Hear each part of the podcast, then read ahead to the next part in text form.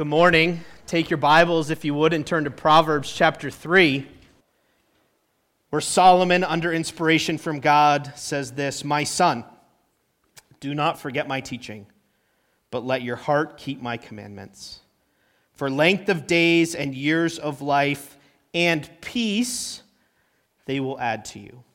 Let not steadfast love and faithfulness forsake you.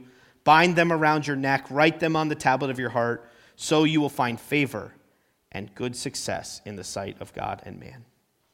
And now we come to the heart of these verses trust in the Lord with all your heart. And do not lean on your own understanding. In all your ways, acknowledge him, and he will make straight your paths. Be not wise in your own eyes, fear the Lord, and turn away from evil. It will be healing to your flesh and refreshment to your bones. Honor the Lord with your wealth and with the first fruits of all your produce. Then your barns will be filled with plenty, and your vats will be bursting with wine. My son, do not despise the Lord's discipline or be weary of his reproof. For the Lord reproves him whom he loves, as a father the son in whom he delights. Let's pray together. Lord, we stand humbled before your word this morning because we know that it is truth. That is your plan to make us like Jesus through that truth. Lord, we recognize today that we need your truth.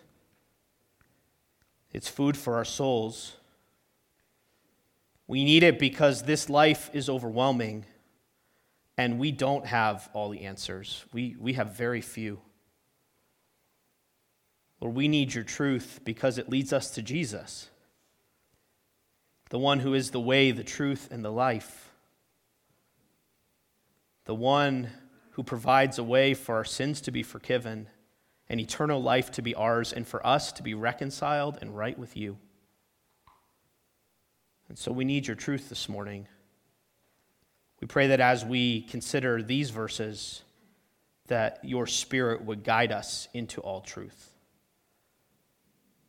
And that our hearts would be open and willing not just to learn and grow in our knowledge, but to change and to grow in our living. In Christ's name we pray. Amen. We had a chance last week to go back to New England. That's home for me. Um, although at this point, I'm not really sure where home is. Uh, yeah, Mike, you're a New Englander? Yes, all right. We can be friends. Uh, yes. Uh, I'm from New Hampshire. That's where I spent my whole childhood. And uh, look at this, we're winning. See this? You learn new stuff. Uh, we'll, ca- we'll catch up after. He's way too excited now. Uh, and I got to see my folks. They actually live on the south coast of Maine now. And uh, we got to spend about a week with them. And uh, it was great to be back there. And this is not a rare sighting um, in New England. Does anybody know what this is? I figured a few of you would. Chad, I'll give you the, op- I'll give you the opportunity because you have some New England roots too. Very good. So, this is uh, what a tree tap looks like.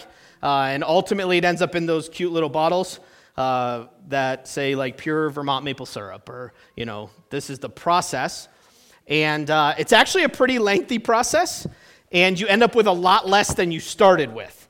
That's the nature of the beast when you come to uh, making maple syrup. I actually had a neighbor named Bill. He lived directly across the street from us, and there were three cool things about Bill. Number one, Bill's house sat quite a bit higher than our house, and he had a very steep driveway that went into the road that was our neighborhood. And we lived at the top of another hill on a T, so our road was pretty quiet. So, as four boys would want to do, uh, we used to take our big wheels and go flying down Bill's Hill, so we called it, or our bikes, or whatever. And then my mom said we would fly down the hill and we make like a sharp left and uh, turn onto the road to slow down, and then we, you know, race up the hill and do it all over again uh, hundreds and hundreds and hundreds of times. Uh, we also took our bikes down. Bill had a great hill. The second cool thing about Bill, he was a single guy, uh, was that he owned a vintage Corvette. And so it stayed under one of those covers in his garage, uh, one of those like light blue uh, old covers, but it was a white, like 1980s Corvette with the big uh, scoops over the wheels or whatever you call those things, car people. And uh, I just remember thinking, like, they're not scoops, are they? Whatever they are. I know sap, I don't know scoops. And uh, so, anyway, we, we would love uh, every time he would take that out and drive it 10 miles and park it back in his garage, we would just kind of drool and ooh and ah as boys. Uh, but the third thing was he made maple syrup. So he would tap the maple trees down in his yard and he would make syrup. And I remember uh, going up to his house and he would have like this gargantuan metal tub. I don't even know how to describe it. I remember it being rectangular, and I remember massive amounts of steam pouring off it. That's what I remember. I remember being a little boy and going up to his house and seeing it, and he had tapped all the trees in his yard and uh, down behind in the woods, and then he would make maple syrup. And, and what they say about that is that it takes about 40 gallons of sap to make one gallon of maple syrup, right? That's probably not why it's so expensive, but anyway, that's the ratio. And I say all that to say that um, I appreciate it when things are boiled down to a level that we can digest and understand them. I have tried sap. I don't recommend you do. But the syrup is tremendous, right? And one thing that I think we all over time grow to appreciate about God's word is there are these places where God's word is kind of boiled down to, to a simple level that we can take with us and hold on to and, and not get overwhelmed by. You ever get overwhelmed? Does life ever get overwhelming for you? If you were honest, right, do you ever get overwhelmed with the Bible? My Bible is 1,042 pages. Some of the books are, you know, 20, 30, 40 Psalms, 100 chapters. And sometimes it just feels like, man, there is so much in here, I could never get my arms around it all. And yet we know that for a person to come to Christ, all they have to have is the faith of a child. And so I appreciate those sections of God's word that kind of distill it down to just, just the, the basics, if you want to call it that. And yet, haven't you learned in your time with walking with Jesus that even the basics are rich in their depth? Right? That, that even just the simple truths of read your Bible and pray, they have infinite possibilities in their depth. But sometimes you just need to be reminded um, you need to pray. And Proverbs 3 is one of those chapters. There's verses you might think of when I talk about boiling it down, like Ecclesiastes chapter 12, where Solomon again said, Let us hear the conclusion of the whole matter. What do he say? Fear God and keep his commandments. This is the whole duty of man. These things make it on like little plaques and stuff, so you might be familiar. Micah chapter 6, verse 8 What does the Lord require of you? But to do justly, and to love mercy, and to walk humbly with your God. The great commandments of Deuteronomy chapter 6, and then Jesus reiterating in Matthew 22 the two great commandments love God, love others. It boils down. Or maybe you just enjoy going back every so often to Psalm 1, right? Life kind of synthesized, if you want to say it that way.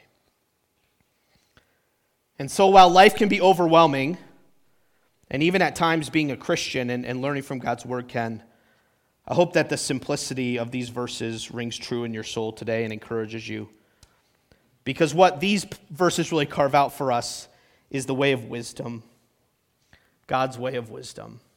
Notice with me that wisdom starts with a relationship. Look at chapter 3, verse 1. My son, do not forget my teaching.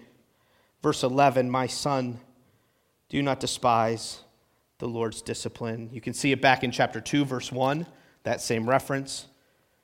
If you look at chapter 1, verse 8,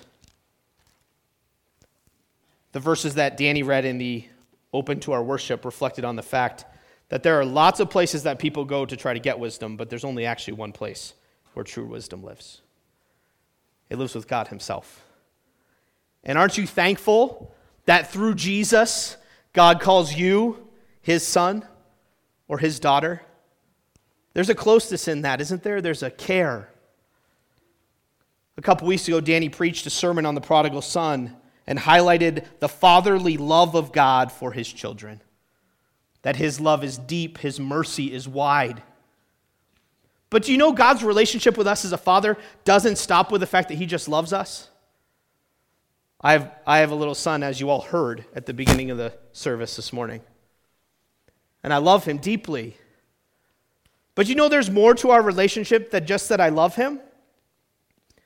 There's more to God's relationship with his children than that he just loves you. Though that is very important and, and, and something we ought to emphasize. He wants to show you something amazing, his love, but he also wants to teach you something. He wants to teach you his truth, he wants to teach you his ways. And he says to you, My son or my daughter, I have something to teach you. That's why we have a book. Right? There are cultures and religions that think that God can be revealed by somebody just sharing their experiences or their uh, connections with Him or, or what they've seen in nature. And it, it all comes out of somebody's mind and it gets passed down through oral traditions and histories for generations. And we have God's truth in a book that doesn't change. God intends for us to learn something. That's why we have Jesus, the Word made human, so that we could see God in His, his essence. What, what would God be like if He was a man? We have the answer to that. We actually have four different accounts of what that life looked like. See, Jesus didn't even just come to love people, he came to teach them too. And people marveled when Jesus taught because he taught as someone who had authority and not like the teachers of their day. Wisdom starts with a relationship. That's why I prayed for the Holy Spirit to guide us and reminded my own heart and us together that Jesus is the way, the truth, and the life. God intends to transform our thinking. He wants us to be wise, but it's because of a relationship. The second thing we know from this text is that wisdom takes work. We were at the men's retreat this weekend, and uh, there were guys talking tech stuff. We were around the fire, and they were talking encryption and other stuff. And they were talking about smart cards and like how he, a guy had been to a, a, a, professional development session where somebody showed how to break the encryption of a smart card and realign the PIN number, and I was confused. And so, as this discussion is going on, uh, it kind of paused, and you could tell everyone was like, That's scary. and I, in that moment, I just said, I can't wait for heaven. but as I spent time with those guys, I'm like, wow, these guys are really smart. But they didn't get smart on accident. They've been trained, they've been educated, they're, they're gifted in some ways, and they've grown in their knowledge. You know, God intends us to grow in wisdom, but it doesn't happen magically and mystic. You don't wake up one morning and you're like, I know what, how God thinks. It actually takes work. Look what the verses say My son, do not forget my teaching, but let your heart keep my commandments. Remembering is hard, isn't it? That's why we tie things around our fingers. Right? That's why I have an Excel spreadsheet of passwords, because if somebody asked me remember my passwords, I'd be toast. And then I have that one part of my life where they make you update your password consistently, and you're like, oh. Because remembering takes effort. Do you know remembering what we hear from God takes effort? I appreciate that Daniel has gotten our podcast loaded on our website right? Be willing to put in the effort to go listen to a sermon again. Take the time to write God's words on a note card and put it in, in on your bathroom, you know, mirror or where, however it's going to help you to remember. But the effort goes beyond remembering, it goes to obeying. Let your heart keep my commandments. And that's actually harder than remembering, is obeying what God has said. Wisdom takes work. Look at verse 3. Let not steadfast love and faithfulness forsake you. Bind them around your neck, write them on the tablet of your heart. If we're going to grow wise, we have to engage our hearts, but we also can't lose sight of the main goals. I love how this verse is constructed. It's kind of like, don't let those things run away from you. Because at the bottom of it all, God wants to build in us character that is loving and faithful. Remember the, the praise that God gives the good servant in the New Testament? He says, Well done, thou good and faithful servant. And then he contrasts that with the bad side. He says, uh, Not well done, thou wicked and sloth, wicked and lazy servant. Do you know that what God is doing in us to grow us and make us wise ought to continue to make us more good and more faithful? It ought to develop in us greater um, holiness and greater diligence. It's hard work. Wisdom is not something that comes easily.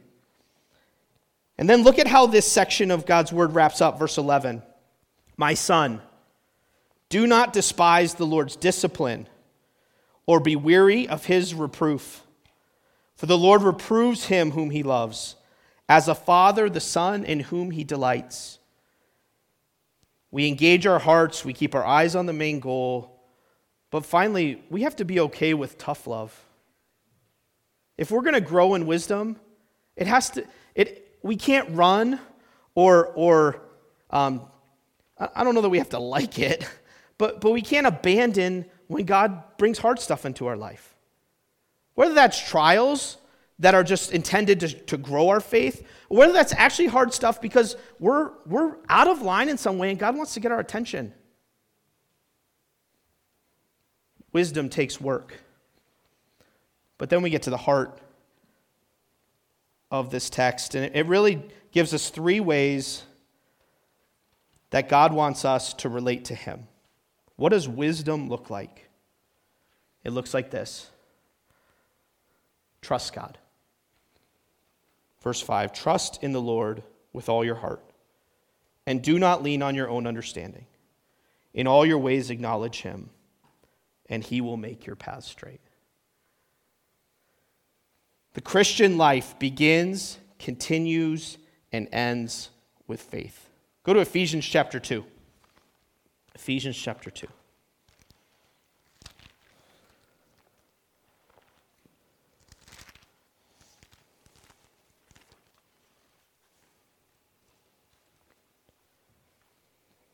Verse 1 And you were dead in trespasses and sins, in which you once walked, following the course of this world, following the prince of the power of the air, the spirit that is now at work in the sons of disobedience among whom we all once lived in the passion of our flesh, carrying out the desires of our body and the mind, and were by nature the children of wrath, just like everybody else, the rest of mankind. But God, being rich in mercy, because of the great love with which He loved us, even when we were dead in our trespasses, made us alive together with Christ. By grace you have been saved and raised us up with him and seated us with him in the heavenly places in Christ Jesus. So in the coming ages he might show the immeasurable riches of his grace and kindness towards us in Christ Jesus. For by grace you have been saved through faith. And this is not your doing, it is the gift of God. Our Christian lives begin with faith, they continue with faith, and they end on the day when our faith is turned to sight. Go back to Proverbs 3.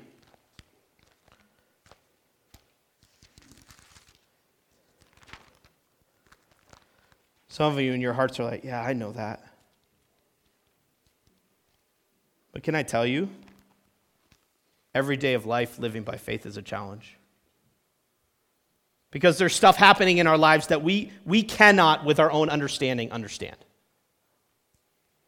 Right? Isn't that what the verse says? Trust in the Lord with all your heart and stop leaning on your own understanding. Stop trying to work it all out yourself. We were at the men's retreat this weekend, and I was, we were sitting across the table from uh, men I'd never met before. And you're, you're beginning conversations to get to know someone. Right? So, so, in a man conversation, I don't know how women conversations go. What do you ask to get to know somebody? Men, what do you do? Right? Basic conversation. So there's a man sitting across the table from us. His name's Ken. And so after we get to know his name, I asked Ken what he did. He said, I'm retired. Okay, that doesn't help. So I'm like, okay, what did you do?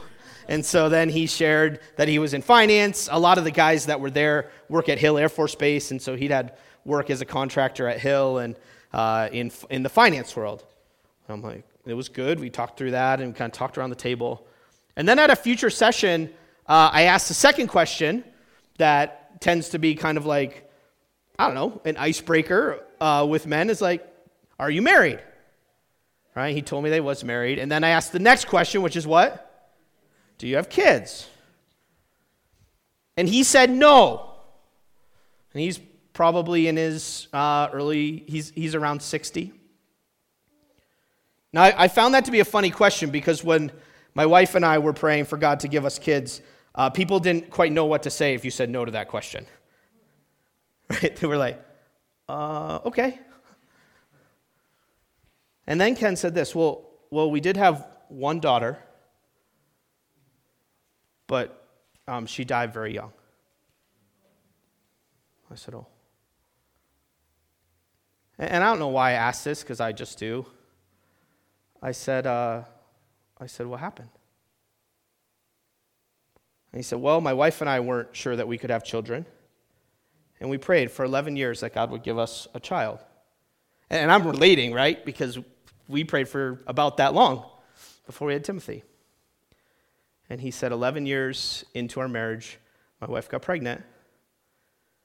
And um, very towards the middle of the pregnancy, um, the doctors realized that there were real problems. And so we, we, we went to the hospital, and um, they actually spent a considerable period of time, the doctors did, encouraging this couple to abort their child because there was no way that this child would live. And so, in the range of 25 weeks, his wife delivered. She delivered a 25 week grown little girl. And he said, we held, we held her for 15 minutes. And then she was gone. And we were never able to have children after that. And, and I got to tell you, if you want to get answers for all of life with your own understanding, you don't have enough to get the answers. And neither do I.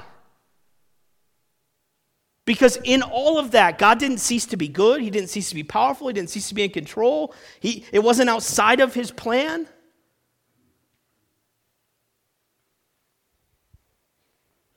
So we've just got to learn to trust God. I mean, when Job got to the bottom of it all, God basically laid out all of his creation and said, Do you see how powerful I am? Do you see how in control I am? And he never gave Job the answers. We have the answers, we, we get the behind the scenes. And it's not just about somebody who loses a baby and is never able to have children, right? I mean, there are a hundred things in our lives every day that just don't make sense and that we can't put the pieces together. And that's okay because we have a wise father. And he says, Trust me. Just Learn to trust me. And we say, oh, yeah, I did that at salvation, but isn't that hard to do every day? It's a cornerstone of being wise. Hebrews 11 says, Whoever comes to God must believe that God exists and that he is the rewarder of those who diligently seek him. Trust God. Don't lean on your own understanding. The text goes on, verse 7, as if we needed the reminder again don't be wise in your own eyes. Fear the Lord and turn away from evil.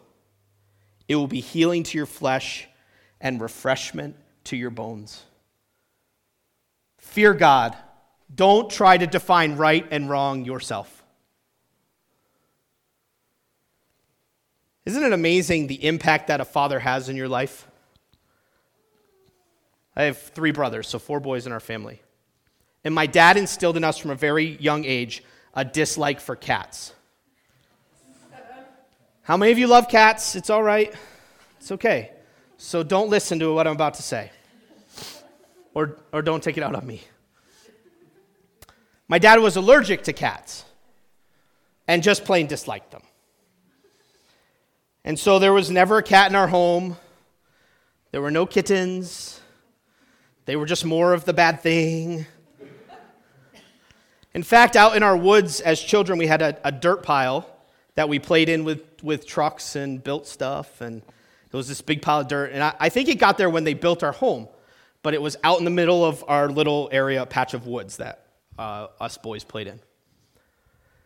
And one day, a cat came onto our a stray cat of some sort, or maybe somebody's cat, I don't know, came onto our dirt pile. And we weren't a gun family. We didn't really own many guns, but at some point, my dad had brought, bought us a BB gun. Kristen is like, this isn't going where I think it's going. It absolutely is. Uh, so my dad took out the BB gun, scoped in the cat, and let her rip. And that little BB hit the cat right in the behind. And that cat screeched and ran and never came back. Mission accomplished, right? But you know what's interesting? To this day, I have three brothers. Our families are spread out all around this country. My family, I got a brother in Pittsburgh, Pennsylvania, a brother at Fort Campbell, right outside Nashville, Tennessee, and a brother in Boston slash Park City slash Seattle, right? that brother. Uh, do you know how many of us have cats? Zero! Because we're smart. No. My dad's also an avid baseball fan. And we learned from a very young age that the Yankees were to be hated and the Red Sox were to be loved. It wasn't complicated. I was a Parker. You say, why does that matter? Because a father instills in his sons and daughters loves and hates that he has. Do you know God intends to instill that same response in us that He has? That we would learn to love the things that He loves, and that we would learn to hate the things that He hates. What does God love? Well, we could make a long list. But one of the things that He loves, James 1 tells us, is He loves care for the hopeless. He takes a personal interest in the fatherless and the widows. People in pain, they, they touch his heart, and he loves them and cares for them. And he wants to instill in us that same love and care. He wants us to learn to mourn with those who mourn and to rejoice with those who rejoice. And we could make a list very long of what God loves. But this text tells us that God also wants us to learn to hate what he hates. Be not wise in your own eyes. Fear the Lord and turn away from evil. Turn over just one or two pages to Proverbs chapter 6.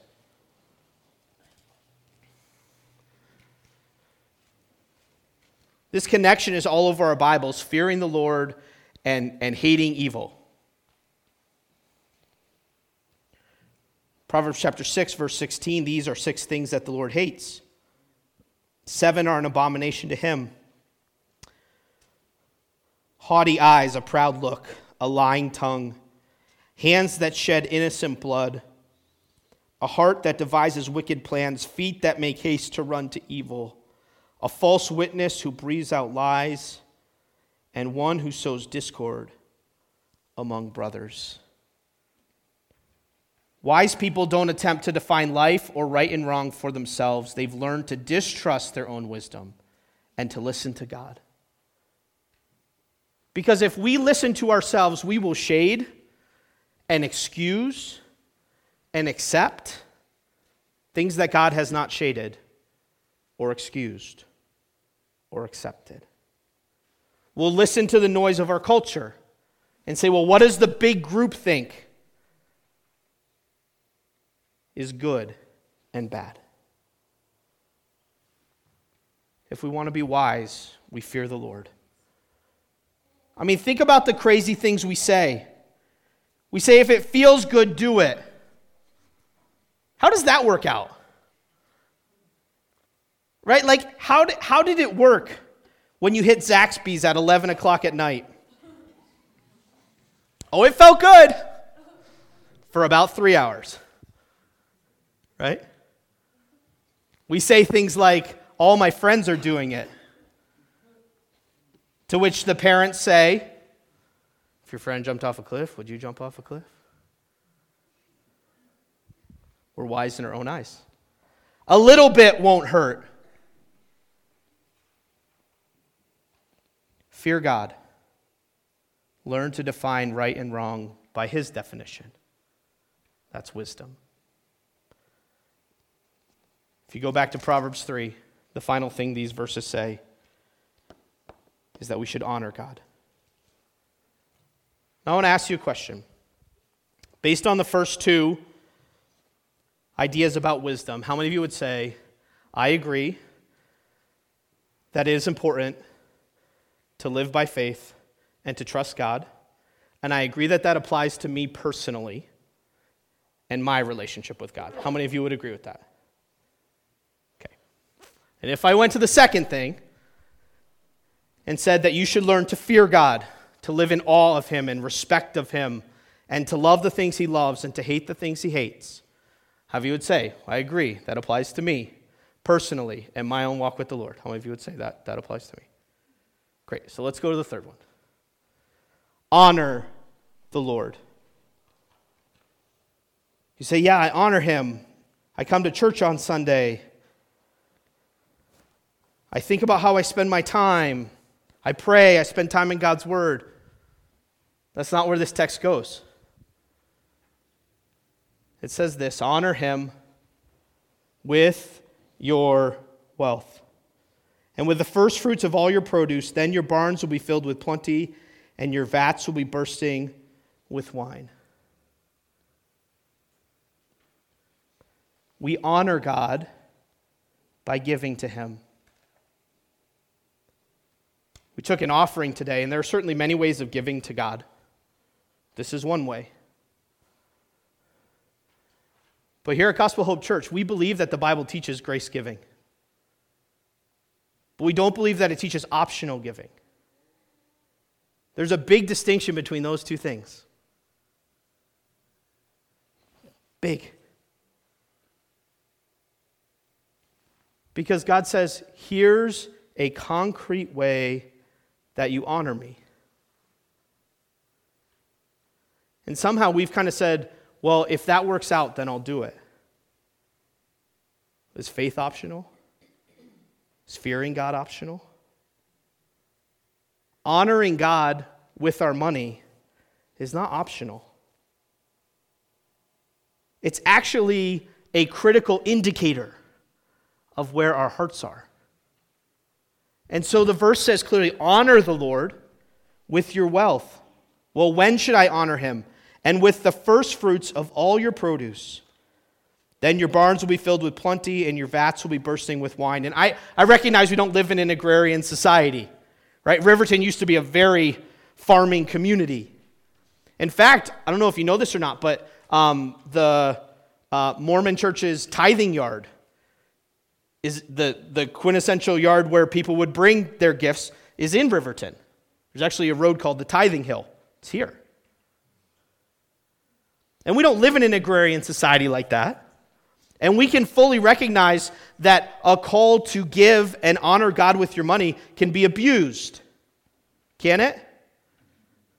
Because somebody arbitrarily could say, well, this is how much you should give. The Bible doesn't say that. There can be compelling pressure. Paul says, I don't want you to give under compulsion. It can become a chore. Paul says God loves a cheerful giver. But to take those ideas and then say, well, it's optional, walks away from everything the Bible lays out about how we honor God. We honor Him first. Go to Matthew chapter 6. Matthew chapter 6, last, last turn, I promise. I mean, except back to Proverbs. We'll go back to Proverbs.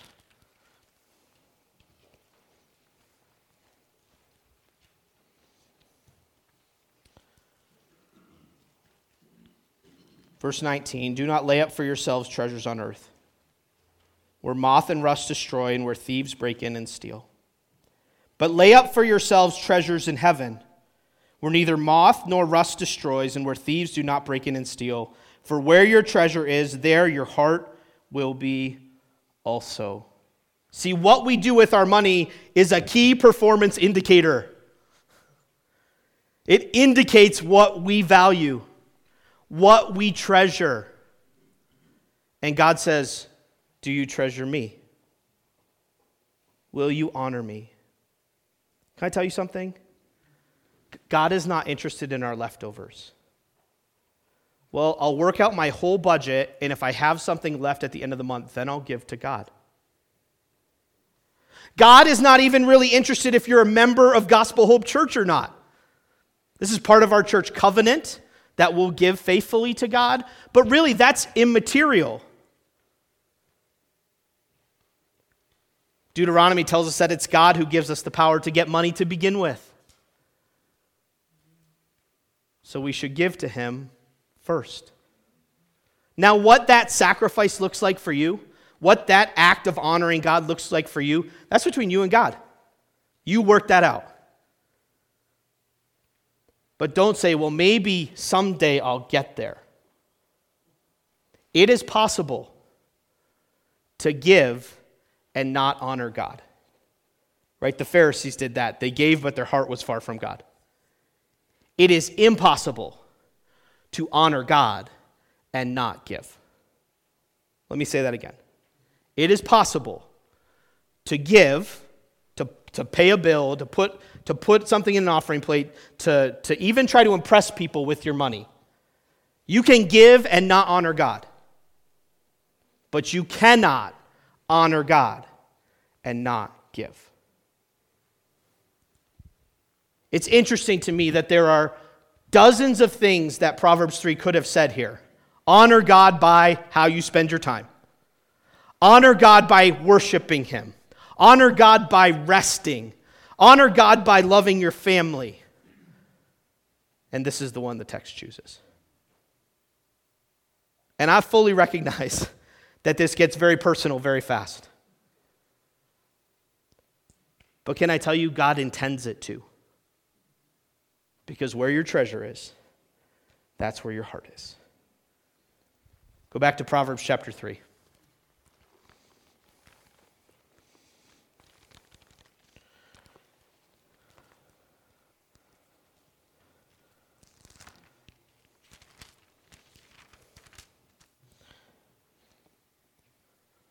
So, if you boil it down, what does wisdom look like? What does God tell us is wisdom? It's trusting Him, it's fearing Him, it's honoring Him. And so, when I boil my life down, or when you boil your life down, what do you look like in that list? I can tell you for me, it's humbling.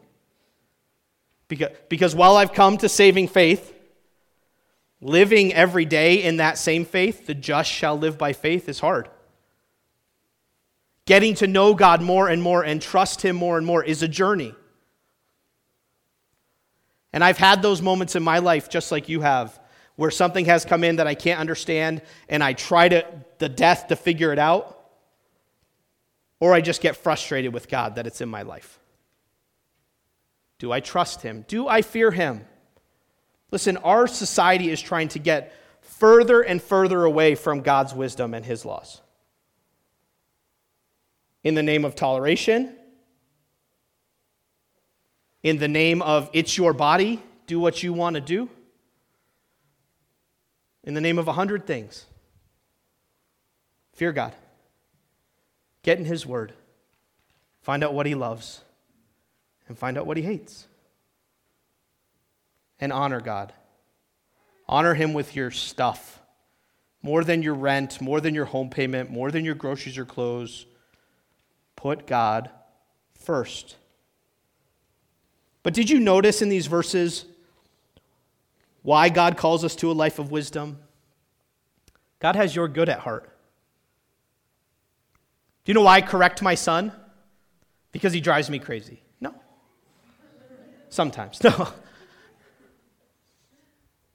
Do you know why I get down on his level and look in his little eyes and try to try to somehow get truth into that little 2-year-old's brain?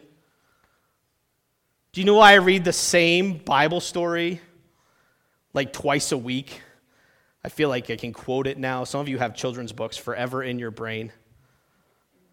I have the, the Hungry Bear, the Little Mouse, and the Red Ripe Strawberry. Actually, when I don't have the book, I can quote it to him. But, but why, why as a father, do I try to instill truth in him? Why do I try to instill wisdom in him? Why did God give us his word? Why did he send Jesus? So that things could be well. And by saying that, I don't mean that we can have earthly prosperity and, and just have it anytime we want it. But what I mean is, God intends all this for our good. God didn't give us His word to restrict us, He gave us His word to guide us. Listen to all these things in chapter 3. Verse 1 don't forget my teaching. Let your heart keep my words. For length of days and years of life and peace they will add to you. Look at verse 4. If you keep steadfast love and faithfulness, you will find favor and good success in the sight of God and man. If you trust the Lord in each step of your life, he will make straight your paths. If you turn away from evil, it will be healing to your flesh and, refresh- and refreshment to your bones. There is a physical spiritual connection that's undeniable. If you honor him, he will care for you, verse 10. He will provide for you. I could take a show of hands around the room and I won't, but if I ask people who have a habit of giving to God, and if I said, Has God cared for you? Has he provided for you? I doubt there would be a hand that came up that said, Nope, he's really let our family down. God gives us his wisdom for our good. Maybe John 10:10 10, 10 says it better than anything else. The thief comes to steal and to kill and to destroy. I have come that you may have life and have it more abundantly. It's not complicated, it can be boiled down. What does it look like to walk with Jesus? What does it look like to be wise? Trust God, fear God, honor God. Lord, we thank you for your word. that it brings light to our hearts and to our lives. And Lord, we, we admit that we don't love the things you love like you do. We admit that we don't hate and stay away from the things that you hate like we should. We, we admit that we hold on tightly to the money and the resources you've provided to us. And we just pray that you would give us open hands and open hearts, that we would learn to fear you and to trust you no matter what life brings along. Please help us not to trust in ourselves or to try to be smart in our own eyes, but to follow you. It's in Christ's name we pray. Amen.